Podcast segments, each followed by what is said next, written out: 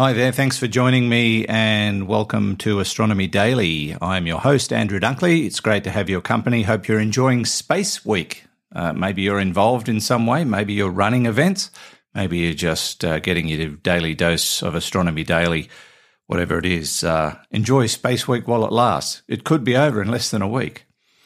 And joining me, as always, is Halley, our intrepid interstellar reporter. Hi, Halley. How are you? Hi, Andrew. How are you? I'm quite well, thanks. But I, am a, I'm a little confused, and, and forgive me uh, if I'm getting too personal here. But you know, yesterday uh, we heard your niece and how you were babysitting.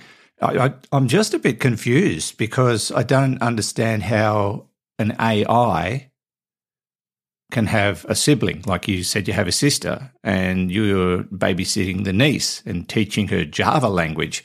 How, how is an AI able to have children? Well, it's not that complicated. She's just a chip off the old blockchain. Why? How do humans do it? Oh, um, yeah, look, it's, it's complicated. I, maybe I should get someone else to explain it to you. Uh, you could Google it. No, you could ask Siri your friend, she might know. I don't really, yeah, not going there. Um, let's get the headlines, huh? The Astronomy Daily Podcast with Andrew Dunkley.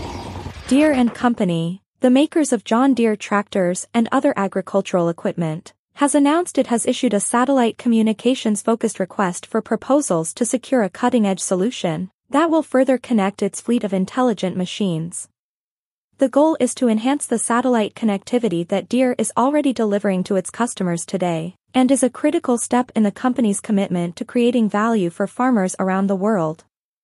They believe SATCOM will unlock significant opportunities in agriculture by enabling farmers to take advantage of innovative technologies that rely on real-time information and communication.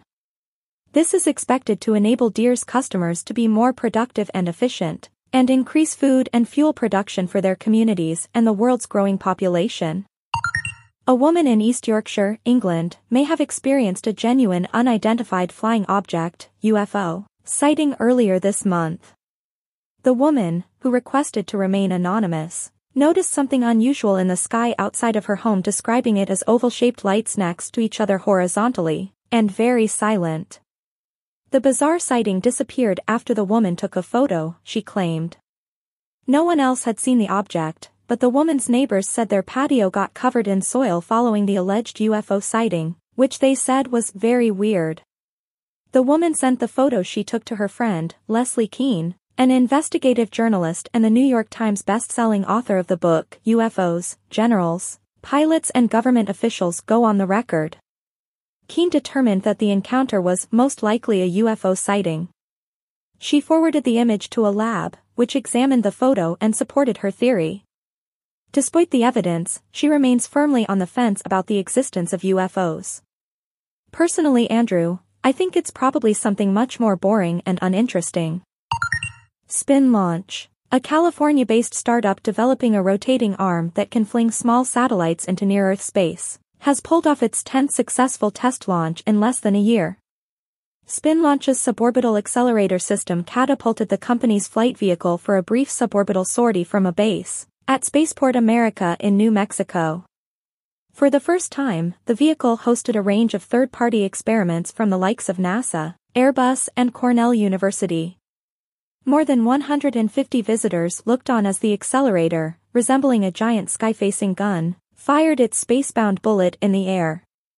The company ultimately aims to develop an orbital launch system that would be cheaper and more environmentally friendly than fuel-powered rockets. And how about this for an idea, space advertising? The Public Relations Department of the Skolkovo Institute of Science and Technology in Moscow issued a news release with a provocative title, Adblock This, Space Advertisers Ready to Display Commercials in the Sky. The authors of a study into the idea assess the technical feasibility of flying satellites in formation, in space, to reflect sunlight and display commercials in the sky above cities. Sadly it looks like the concept has potential but most agree it's a terrible idea. And that's the news Andrew. Thanks, Halley. I would go as far as quoting the classics. That is a dead set shocker. And uh, I think that UFO story probably fits the same description. Anyway, we'll talk to you again uh, before the end of today's program. Now, let's talk about uh, habitable Earth like worlds in the universe, which we've done a, a, few times, and the search is certainly on to find them. But uh, how many are there, and how many could sustain life? Well, uh, what's an Earth like world? Well, it's one that is similar to ours, with uh, a balance of land and sea in the uh, respective stars' habitable zone or the Goldilocks zone where liquid water could exist. Now, according to a new study, Earth like planets with around 30% of their surface covered by exposed continental land may make up only 1% of the rocky worlds that exist in the habitable zones of stars. Now, the habitable zone, the Goldilocks zone, that's where liquid water exists. Uh, roughly 80% of potentially habitable worlds are completely dominated by land, no water at all and about 20% are just water, uh, which doesn't dismiss the possibility of life in both cases, but water seems to be the key and it needs to exist in a balance by the look of it. The researchers uh, came to a conclusion by modelling the relationship between water and a planet's mantle and the planet's recycling of continental land via plate tectonics, which is, you know, what happens here. And they say uh, we enjoy a balance between land areas and oceans on Earth, according to Tilman Spohn, the executive director of the International Space Science Institute in Switzerland and a member of the research team. Uh, he said in a statement, uh, statement, it's tempting to assume that a second Earth would be just like ours, but our modelling results suggest that this is not likely to be the case. The results indicate that Earth's ratio of land to sea, which is 1 to 3, is finely balanced, that for most planets, this ratio can easily tip over into mostly land or mostly sea, which is not ideal, notwithstanding all the other things that have to go into creating life, which is a um, much more complex situation. Uh, Earth reached the conditions that we enjoy today two and a half billion years ago. However, over billions of years, even Earth's fine balance is unsustainable, although we, we don't notice it because uh, the changes are small and we adapt as we go along. But unfortunately, the numbers don't stack up well for Earth like planets in the universe based on this particular study. Now, something that gets talked about quite often is the asteroid that killed the dinosaurs 66 million years ago and created the Chicxulub crater in the Gulf of Mexico, or what is now the Gulf of Mexico. Well, a new study led by the University of Michigan uh, shows that a tsunami was created by that particular impact that went around the world, and the waves were around about a mile high. Now, this study was done using modelling and combined several previous studies to put together uh, some ideas and concepts on what may have unfolded during that uh, terrible event uh, all those years ago. Uh, the researchers supported the computer modeling, uh, modeling by investigating geological records at 100 sites across the planet in particular, the scientists uh, looked at boundary sections, which are the marine sediments laid down just before and just after the Chicxulub event and the mass extinction that followed. Uh, and the investigation supported the predictions that the model had made regarding the path and power of the Chicxulub generated tsunami. They say the tsunami was strong enough to disturb and erode sed- sediments in ocean basins halfway around the globe, leaving either a gap in the sedimentary records or a jumble of older sed- uh, sediments. According to Molly Range, who is a graduate student at the University of Michigan when the research was conducted and is the lead author.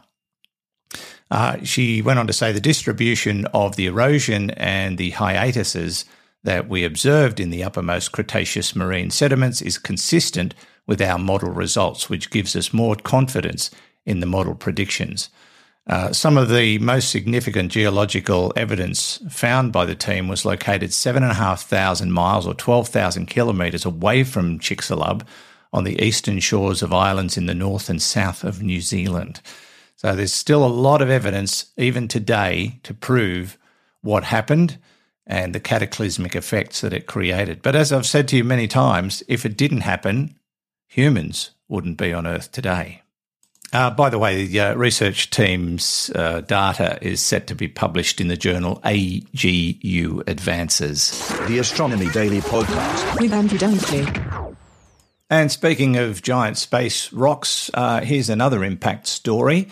Uh, a giant impact, they say, may have rapidly placed the moon into orbit around Earth rather than creating a disk of debris which uh, the moon gradually formed into over time. This is uh, new research uh, through highly detailed computer modelling by the Durham University Institute of Computational Cosmology.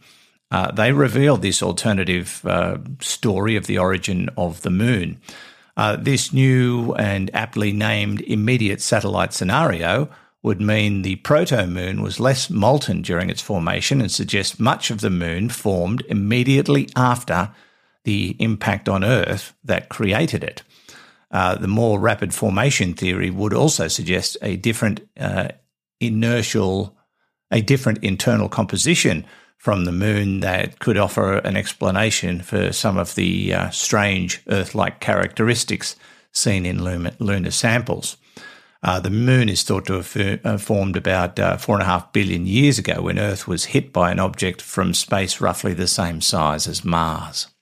Fascinating. Okay, uh, we're wrapping it up for another day. Anything to finish up with you, Halley? Not really. I'm just clearing my email inbox.